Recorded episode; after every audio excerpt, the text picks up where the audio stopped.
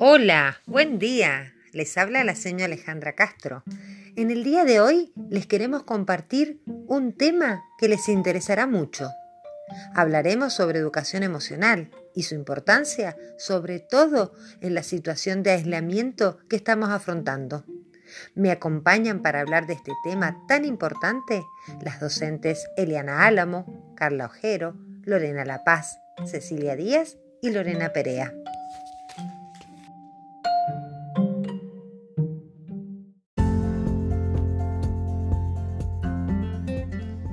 ¿Sabías que? La emoción es ese motor que todos llevamos dentro. Es una energía que nos mueve y nos empuja a vivir, a querer estar en interacción constante con el mundo y con nosotros mismos. Las emociones forman parte esencial de nuestra vida. Se encuentran siempre activas, en alerta, y nos ayudan a distinguir estímulos importantes para nuestra supervivencia.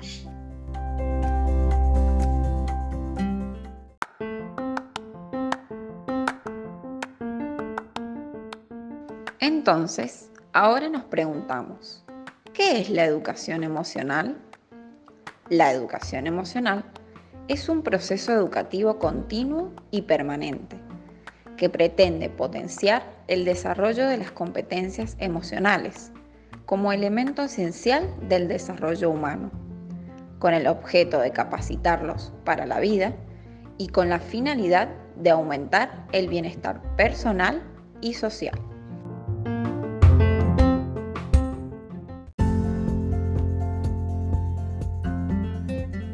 ¿Cuál es la importancia de trabajar la educación emocional? Una adecuada educación emocional ayuda a gestionar mejor las emociones y por consiguiente a ser más feliz.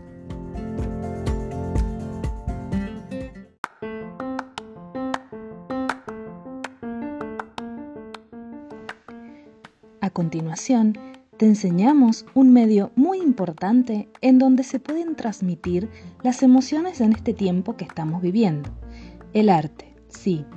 El arte es el medio idóneo para transmitir emociones y sentimientos.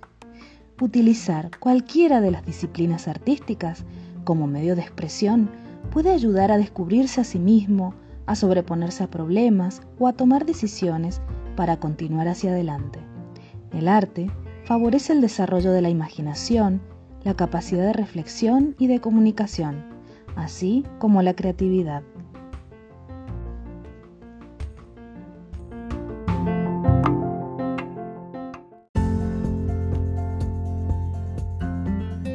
Para finalizar este programa te dejamos algunos consejitos. Para enseñar a los niños y niñas a identificar sus emociones podemos